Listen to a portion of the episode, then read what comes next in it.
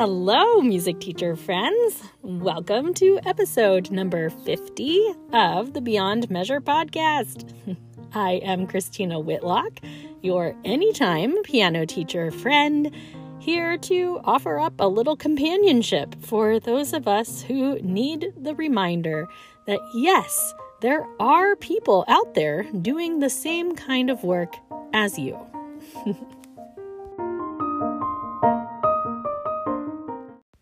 Well, friends, usually I like to ask you questions here on this podcast, but as promised last week, today, in celebration of hitting episode number 50, I am going to answer some of your questions. Unfortunately, I cannot get to every question that was submitted but don't worry, I am holding on to those for future use. So, without any further delay, let's roll. Our first question was emailed to me by Michelle, who asked if I had any funny stories from behind the podcast scenes. well, yes, Michelle, I do. so, here's what you need to know there is a rule in my house that no one listens to my podcast in my presence. I just can't handle it. You know how it is, like listening back to your own voice. I just can't do it. I will catch my girls listening to it in their rooms sometimes, which is really sweet and funny at the same time. Um, and my husband listens on his work commute but I cannot stand being in the same room with them while they are listening. So it just doesn't happen. This has been the rule from the very beginning of this podcast. But a few weeks into broadcasting, I was driving my girls home from school one day, and for some reason, I can't even remember what it was, but I ended up bribing them with the promise to let them listen to my podcast for the last few minutes of our drive. so, here's the other thing you need to know I drive this beautiful Honda Odyssey minivan. I mean, I already sang its praises back in episode number 35. Well, it has this like really nice display screen in the center of the dashboard. And when you listen to a podcast, it displays the thumbnail of the podcast graphic on that display screen. And I mean, it's a really nice screen. So the graphic is like super vivid. Okay. so Anyway, we were listening to one of the early episodes of the podcast again because I think I had made them promise to stop arguing or something. And I pulled into our neighborhood, and a friend from down the street waved me down to chat for a few minutes. So we were sitting there talking in her driveway about something halfway serious, and I kept noticing her eyes just dart towards that display screen in my van. and that's when I realized that she must have been thinking how completely bizarre it was that I was driving my kids around and listening to my own podcast. I mean, the thumbnail for this podcast is just a picture of my big old face. So there is no disguising what I was listening to, right? so I got so tickled at how ridiculous that must have looked. like, I just cruise around town with my kids listening to my own podcast. it was so funny. Um, at least it is to me. So, here's hoping you found that story entertaining as well. And for the record, that has not happened since. I have not offered up that reward for good behavior since that day.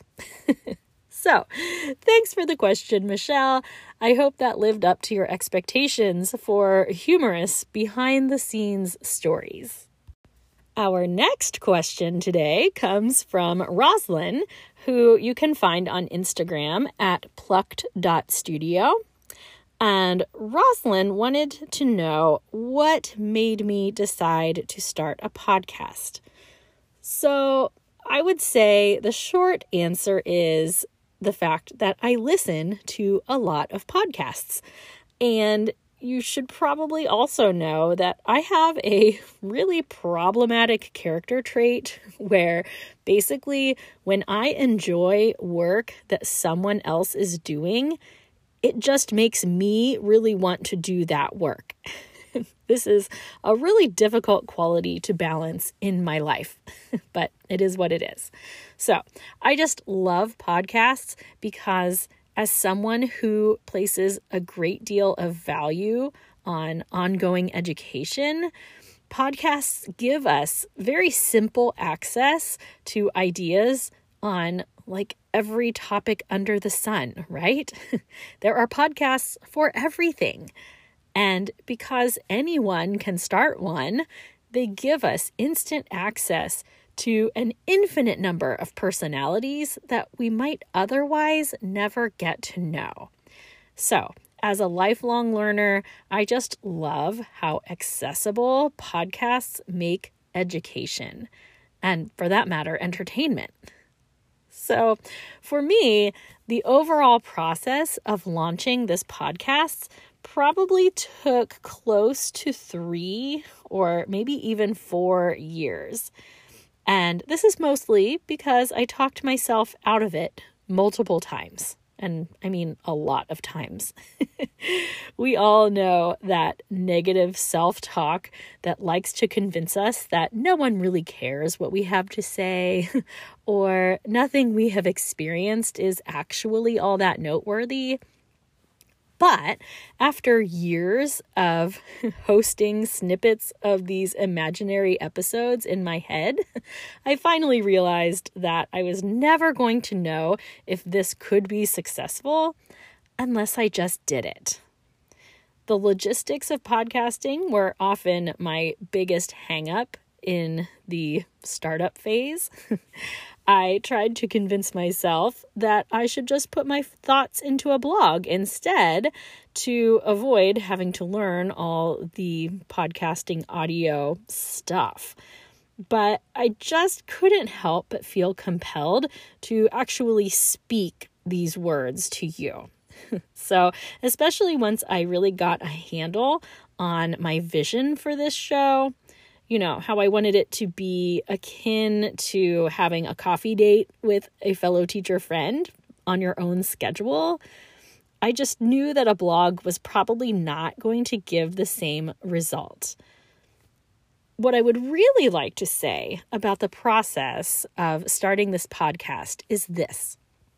First of all, the long buildup to releasing this podcast worked heavily in my favor. It allowed me to take ideas and to allow them to kind of simmer into a solid concept. I went through many, many phases of recording a version of this podcast. I was frustrated at the time at how much time I felt like I was wasting on recording on recordings that I ended up hating. But really, it was just great practice for doing what I'm actually doing now. I will also add this that some point during that four year period where I was going back and forth about starting this podcast, I had read Elizabeth Gilbert's book, Big Magic. And first of all, I love that book, even though I don't agree with every single thing she says. P.S. That's true of a lot of things, by the way. Agreeing with every word a writer puts out there is not actually a prerequisite to enjoy the book. But I digress on that. anyway, back to Big Magic. Elizabeth proposes this notion that basically ideas find us rather than the opposite. And she basically hypothesizes that if you sit idle on an idea long enough, it will eventually find its way to someone else. Well, I learned a long time ago that there is truly nothing new under the sun when it comes to music teaching. Anytime I feel like I have an original approach to something, I definitely find out it's already been done. and that's really fine. But I also certainly had this distinct feeling that should I not pursue this podcast project, that someone else was eventually going to come along with a similar premise.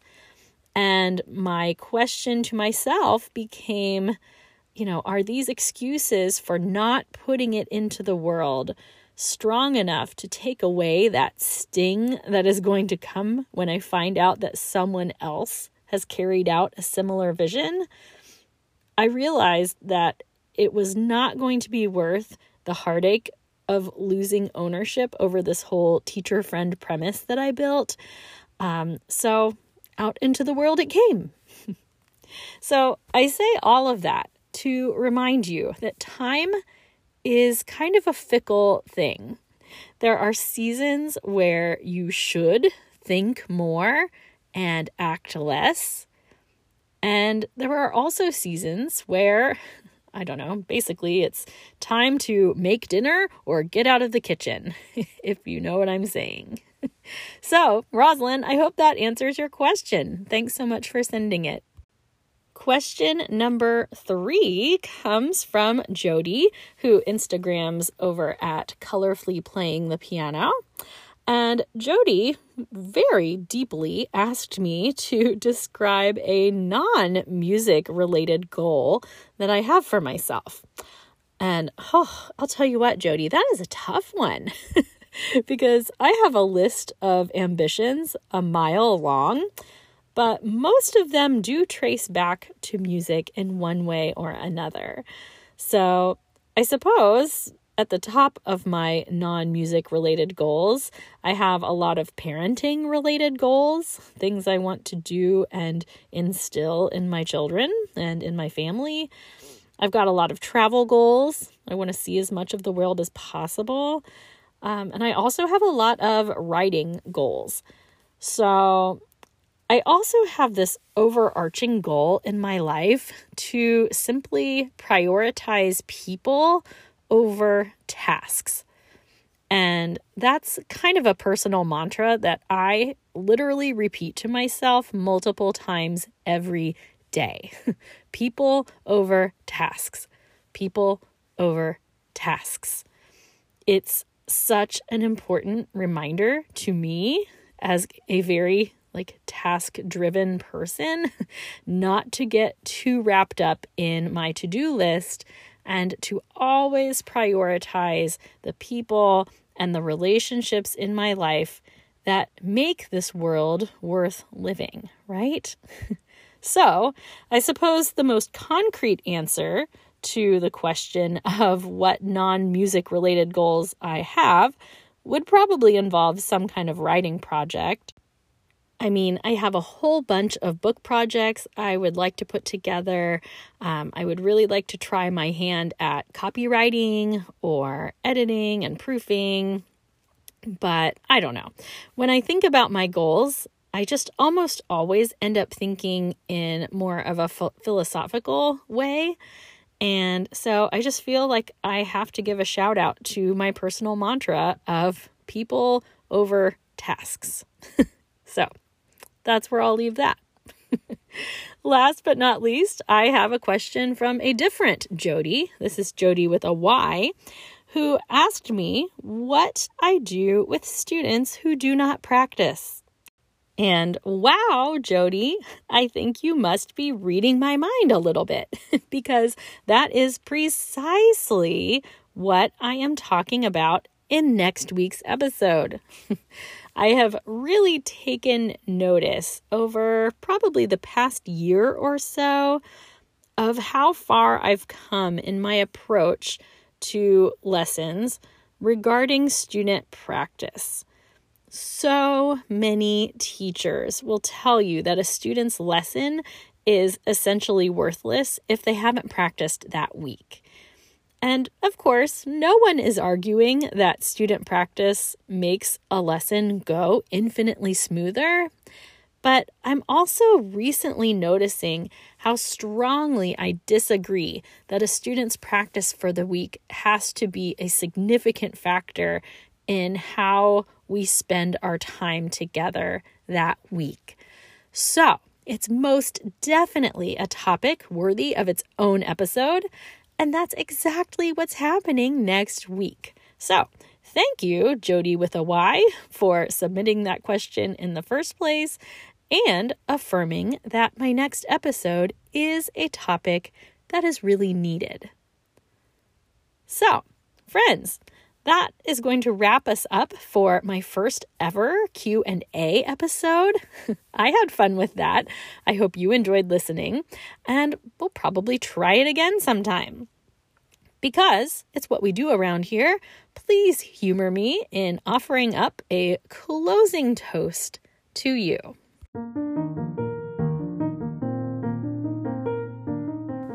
Music teacher friends of the world, today we raise our glasses and celebrate the importance of asking questions. Curiosity is a driving force in what we do. May we never neglect the importance of seeking answers to that which we do not know. And likewise, May we always stay open to the notion that we might possibly be wrong about something. may we never be afraid to change our minds. And may we model all of these things for the students who we are blessed to influence each and every week. Cheers to you, my very deep thinking teacher friends. Hear, hear.